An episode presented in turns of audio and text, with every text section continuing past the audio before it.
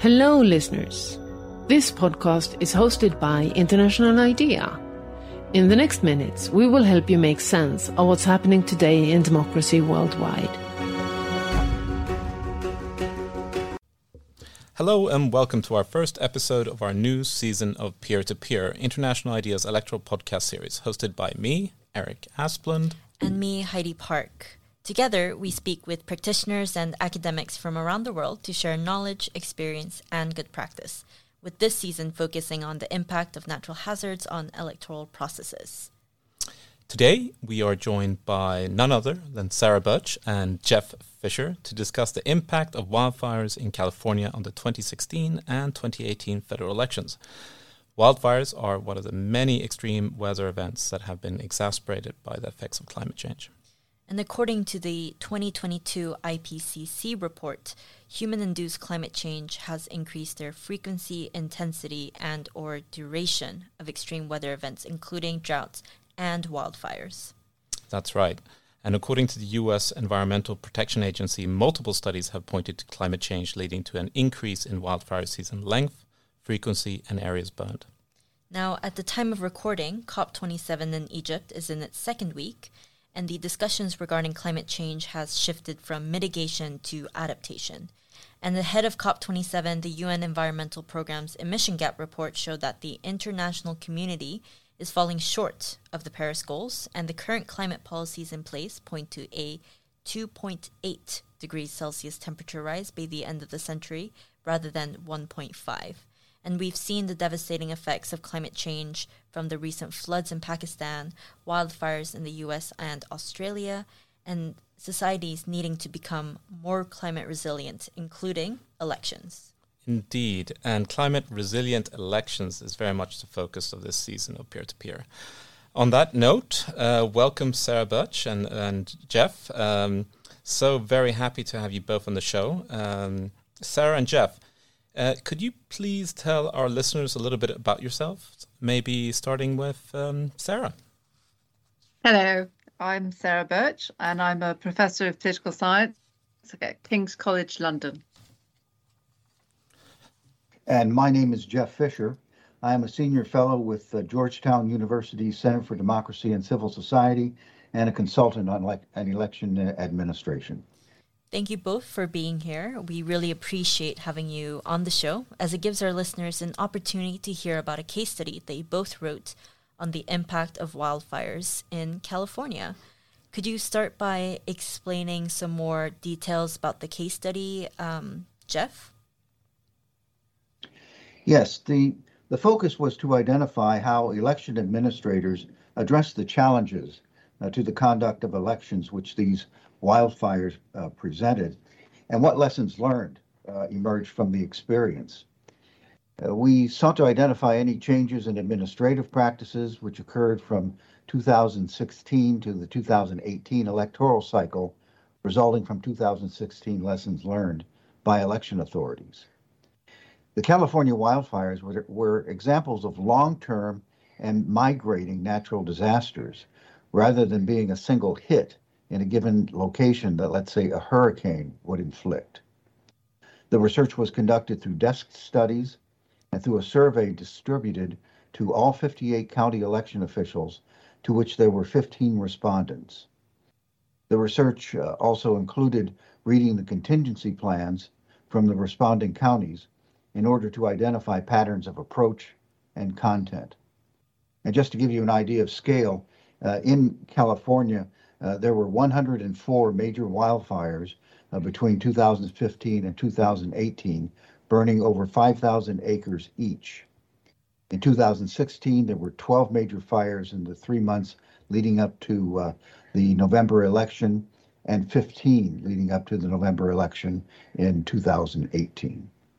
Wow. Um, was there anything uh, surprising you learned while writing the case, Jeff? Well, I was surprised to learn that for 2016, there were virtually no coordination mechanisms by election authorities with other relevant state agencies. I mean, combating these wildfire impacts is, is a complex task.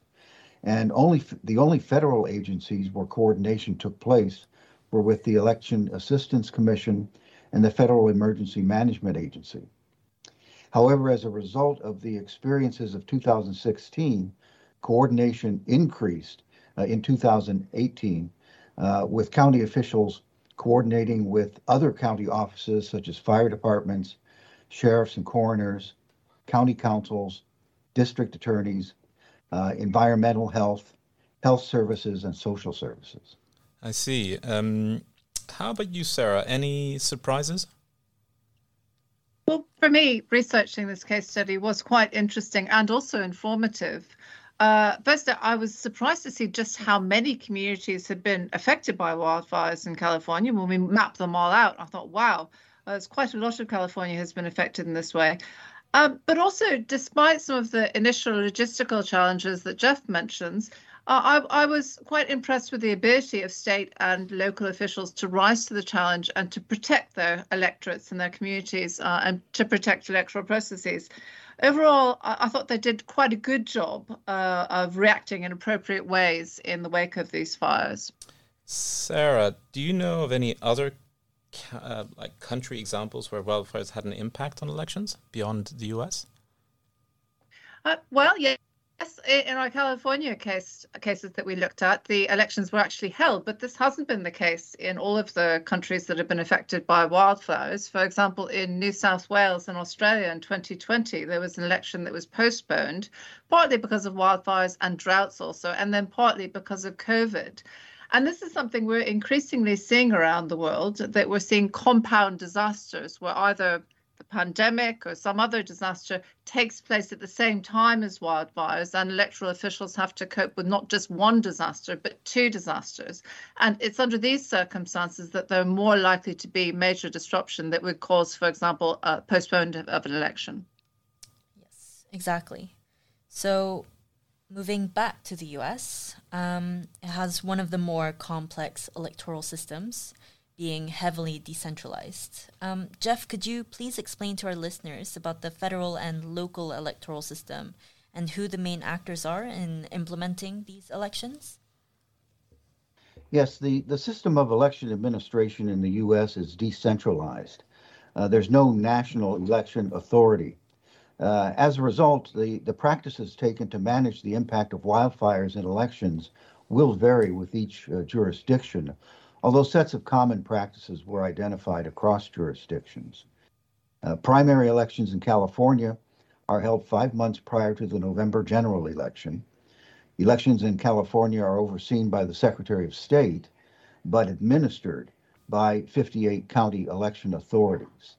And in, in uh, March of 2020, the governor of California identified election personnel as critical infrastructure workforces. Right. Uh, uh, several states in the in the U.S. have had to hold an election in the wake of an extreme weather event, um, with examples including most recently uh, Florida after Hurricane Ian, uh, but also New York and New Jersey after Hurricane Sandy in 2012, and local elections in New Orleans following Hurricane uh, Hurricane Katrina. How have local EMBs tried to protect the electoral processes from natural disasters? Um, Jeff, do you have some concrete examples that you could tell us or tell our listeners? Yes, in California, some uh, county uh, election authorities operated what were called pop up vote centers, which provided uh, mobile units to supplement or replace the primary vote centers impacted by the fire.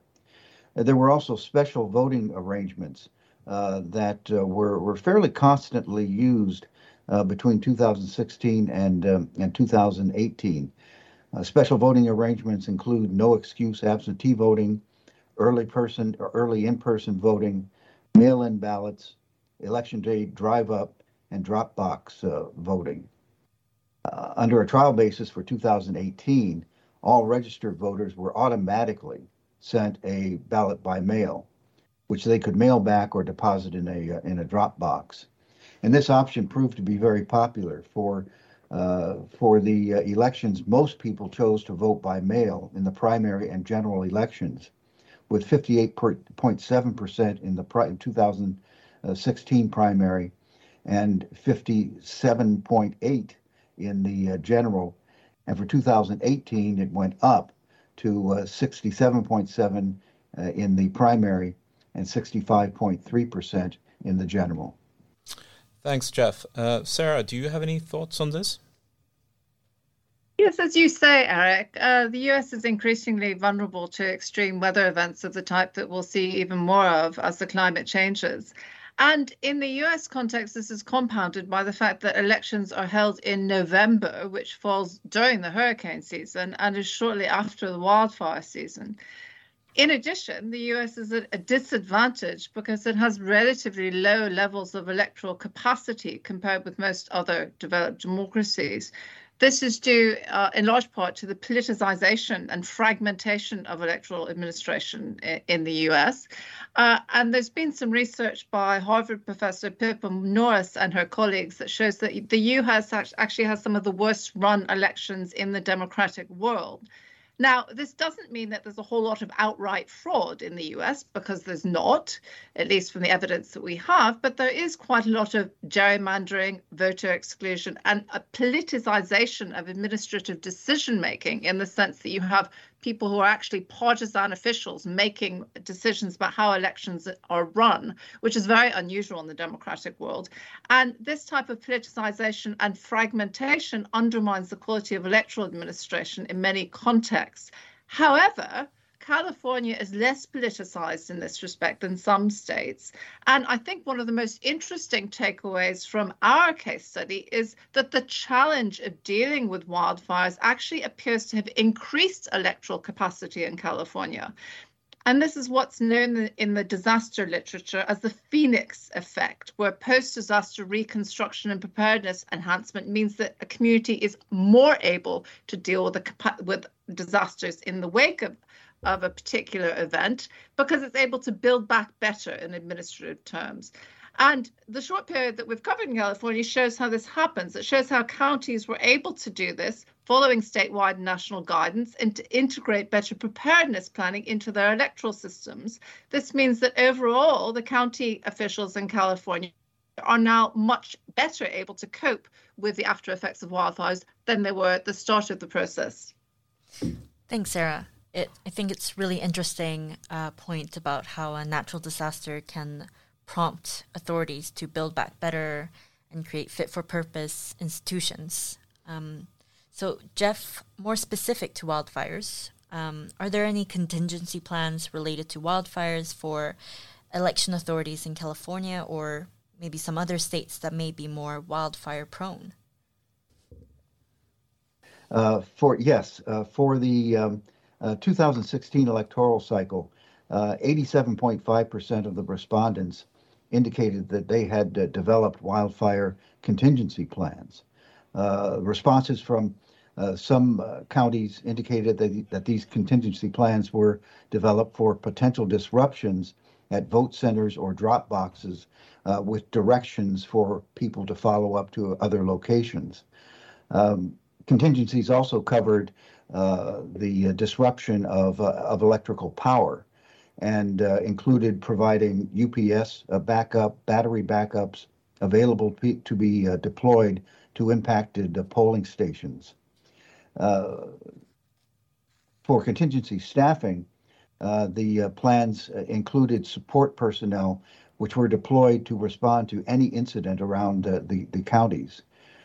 there were also systems of redundancies that is to say, deliberate oversupply for equipment, vote center personnel, servers and networks, and voting supplies so that there would be a, a sufficient uh, inventory of these if they were needed.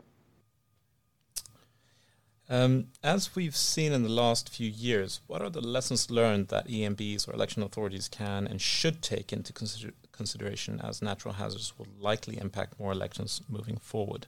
Um, Jeff, maybe you'd like to start?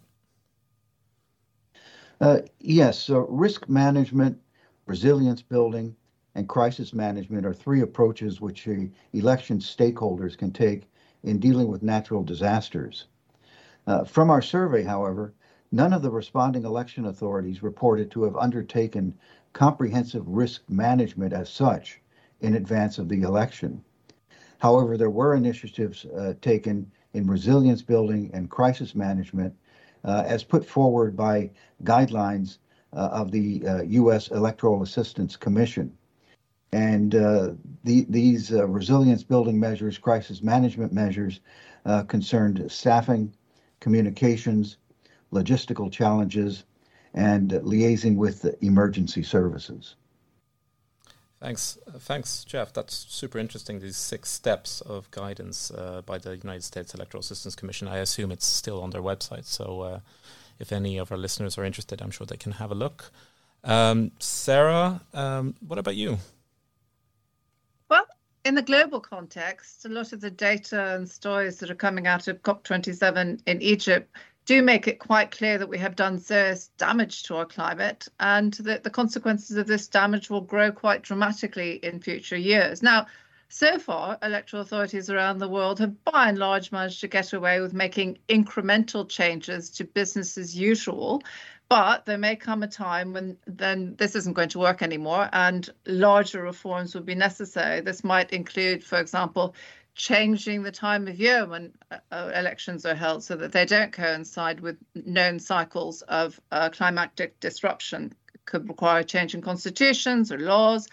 It also could require shifting away from very territorially based electoral systems, as we have, for example, in California. We have relatively small districts that are represented by one person well, if people are displaced on a regular basis, this may be much less viable, both in electoral terms but also in representational terms. And it may make sense to move towards more proportional representation in larger districts uh, that doesn't uh, have that territorial fragmentation as a problem. Finally, it may be necessary to develop better administrative solutions, contingency planning, as we've seen in the Californian case, and also clear communication plans to let voters know what they can expect when it comes to voting in the wake of a natural disaster.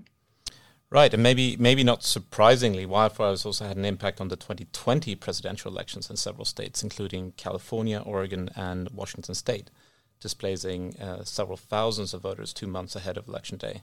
The disaster was further compounded by COVID 19. Exactly. So in Oregon, uh, voters displaced by wildfires did not need to re register to vote at their temporary address, and postal ballots were sent to temporary addresses on request, as well as mobile ballot box voting was one of the special voting arrangements that were used for the election, as mobile teams could visit shelters and areas devastated by wildfires to allow people to register, vote, or access replacement ballots. Right. So um, just one more question, uh, Sarah and Jeff. Um, we typically round off um, our interviews um, uh, with a kind of more reflective, uh, personal question. Uh, something we always ask election practitioners or academics that join the show. So, um, um, namely, what what is the most important lesson you've learned over your career? Uh, it's a big question, I know, but um, I'm sure our uh, listeners would be um, uh, happy to hear uh, your your uh, your thoughts on this, or your take, I should say. Maybe um, Sarah. Uh, well, thinking about this question, what occurred to me was actually something that was refreshingly absent from our Californian case study. But time and time in my research, I've come back to the quality of institutions as being a problem. And many of the things that I studied, such as electoral malpractice, electoral violence, natural disasters, they seem to be linked in some way to institutional failures that are connected with corruption. And when I set out to, to study these topics, I, I usually try to keep an open mind. Um, and but I find regularly that favoritism, the misuse of money, drives political inequality, and then political inequality drives negative outcomes such as violence or fraud or some type of other problem in elections. Um, now, this is obviously not a good thing. This is not something we want to see, but I think it is relevant for practitioners because it suggests that a lot of the programming we see is perhaps organized in a way that's not ideal because governance programming, good governance programming to deal with things like corruption, tends not to be integrated into electoral assistance and democracy assistance. And I think this is problematic in some senses, in that a lot of the problems with election are actually problems of governance. And um, in the Californian case study, we have seen the absence of those types of major governance problems has enabled the California electoral officials to deal quite well with this natural disaster. But of course, in other parts of the world, we don't always see that. And I say, so I think for practitioners, sort of a more integrated approach to uh, programming that integrates governance with electoral capacity building and natural disaster coping uh, is going to be necessary in the coming years. Thanks so much, Sarah. Um, super interesting food for thought there, um, especially with just governance and the quality of institutions just being very integral to making decisions that will improve the lives of people. Indeed. How about you, Jeff? Well, democracy is personal for me. Uh, I've devoted my career to supporting the development of democracy as a as a form of, of governance. And I would say that uh, it's a lesson that I've learned just recently, and that is about both the fragility and resiliency of, of democracy. Over the past six years, we've seen, we've experienced unprecedented attacks on elections and democratic institutions, questioning their integrity, their values, their legitimacy. However, we're also seeing the resiliency of democracies to absorb these attacks and strengthen themselves as a result. So, the lesson of the eternal vigilance spoken about the price of freedom rings truer to me than ever concerning democracy. Jeff, um, thank you for those uh, wise words. Um, the US is, of course, not alone when it comes to attacks on elections and democratic institutions. Election commissions around the world are, are under attack. Uh, and that's why your point on eternal vigilance is excellent and uh, central to protecting election integrity. Jeff, Sarah, it's been an absolute pleasure to have you both on the show. Um, thank you very, very much uh, for your time. Uh, so that's it for today. Um, for any suggestions or recommendations, feel free to email us at elections at idea.int. Um, my name is Erik Asplund. And my name is Heidi Park, and thank you for listening.